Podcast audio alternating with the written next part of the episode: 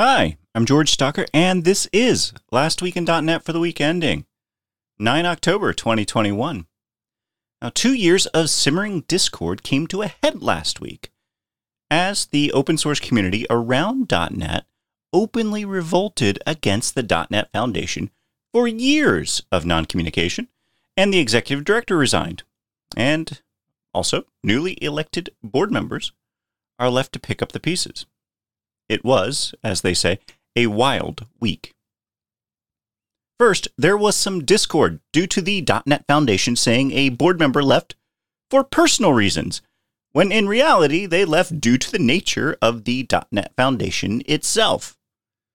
Second, during this brouhaha, and when finding out the executive director merged a PR in a member project without communicating, the .NET community learned that their projects were being moved to the Foundation's GitHub Enterprise account without their consent, and that the DNF admin service account was basically a Trojan horse, an, an actual Trojan horse, not the virus variety. And that even if they signed the contributor model contracts to join the Foundation, they may not even own their own projects. Now, as I said, it was a wild week. So the executive director apologized, not for the lack of communication or moving the projects to the .NET Foundation's GitHub Enterprise account, or even misstating why Rodney Littles II left the board, or even the fact that the foundation has not been upfront with what it means to have a project join the .NET Foundation, but for rather for forcing a PR through on a project that the foundation ostensibly owned. Now, naturally, members of the community asked for the executive director's resignation, and they got it.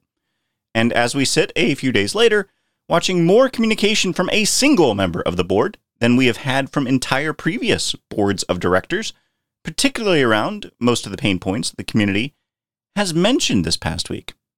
Now, one other board member did speak up during the incident, but said nothing of consequence, except to say, quote, Likewise, I think the community and projects may not have understood what they were agreeing to when they were brought under the .NET Foundation umbrella.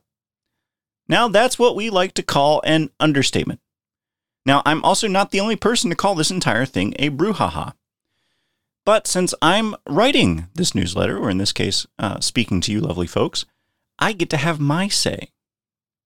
Now, I don't think the executive director, Claire Novotny, should have resigned as the executive director of the .NET Foundation. I believe her to be a scapegoat for the structural issues the .NET Foundation has, as I've written about and spoken about previously. We've had entire boards of directors come and go from the .NET Foundation with not a peep from them in public about their work, no after action review or post mortem when they leave, and nothing really outside their initial interview to become a member of the board of directors. I, I believe if anyone should resign, it should be the board of directors. They ultimately are responsible for what the executive director and the .NET Foundation does. And while half the board is fresher than a prince from Bel Air, the other half aren't. And in some form of irony, it's only the new people who are speaking out. Now, I think they're all good people, but they either have no idea what they're doing or they haven't seen and felt the issue simmering for the past few years, in which case they most assuredly shouldn't be representing the community in the .NET Foundation. It really all comes back to a single question. What does the .NET Foundation do?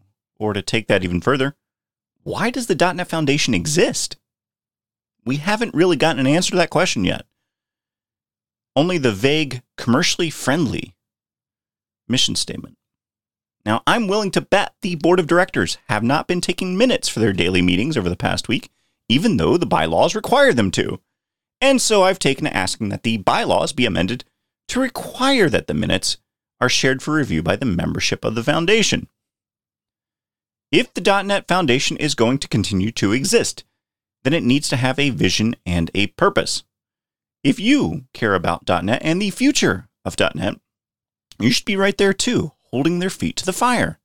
Otherwise, we're going to get what we've always got a monoculture that seeks to fulfill Microsoft's whims about .NET not what the actual open source community needs or wants from .NET.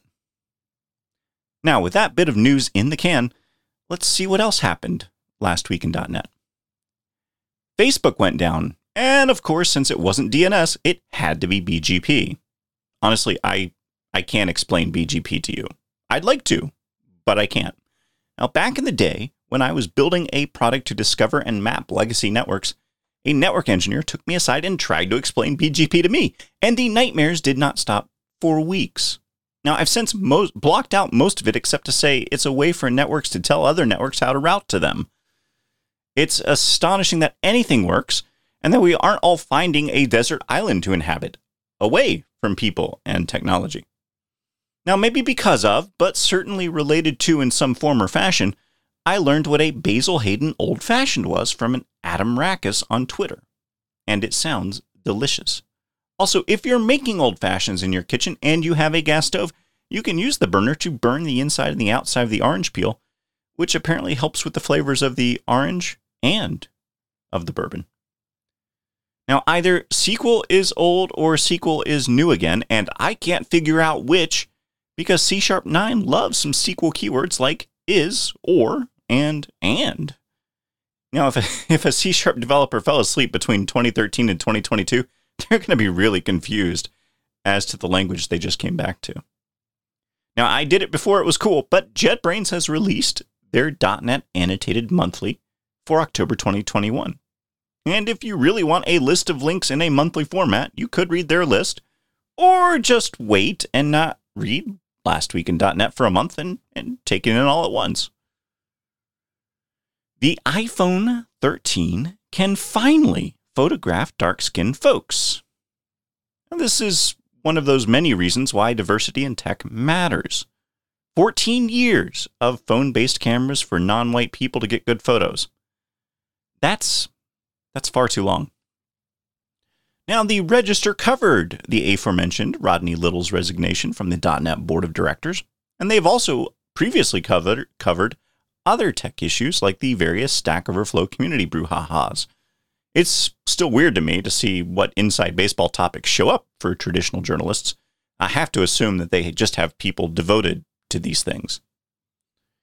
The CVP, that's I think that's corporate vice president for the Windows developer platform, writes a blog post on developing for Windows 11.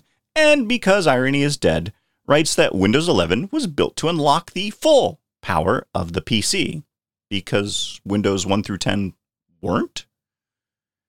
Did you know that there was an alternative to Windows Explorer? I did not know this. It's called Files, and version 2 of this alternative is out. In some what some bittersweet news, they moved your cheese in .NET.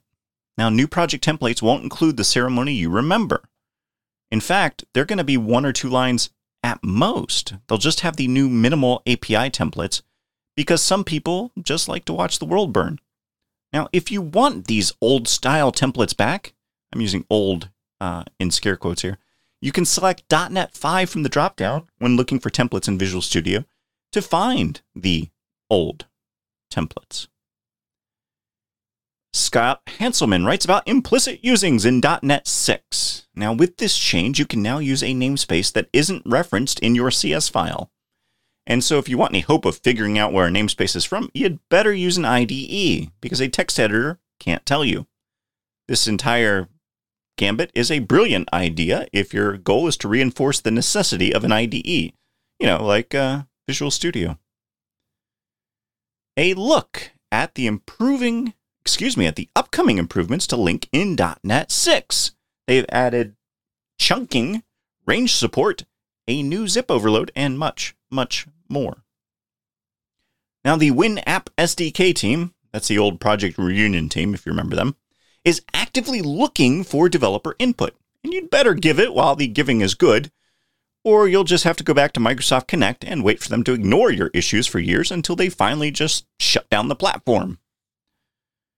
.NETOS Conference 2021 carried a talk by Jared Parsons on performance features in C Sharp.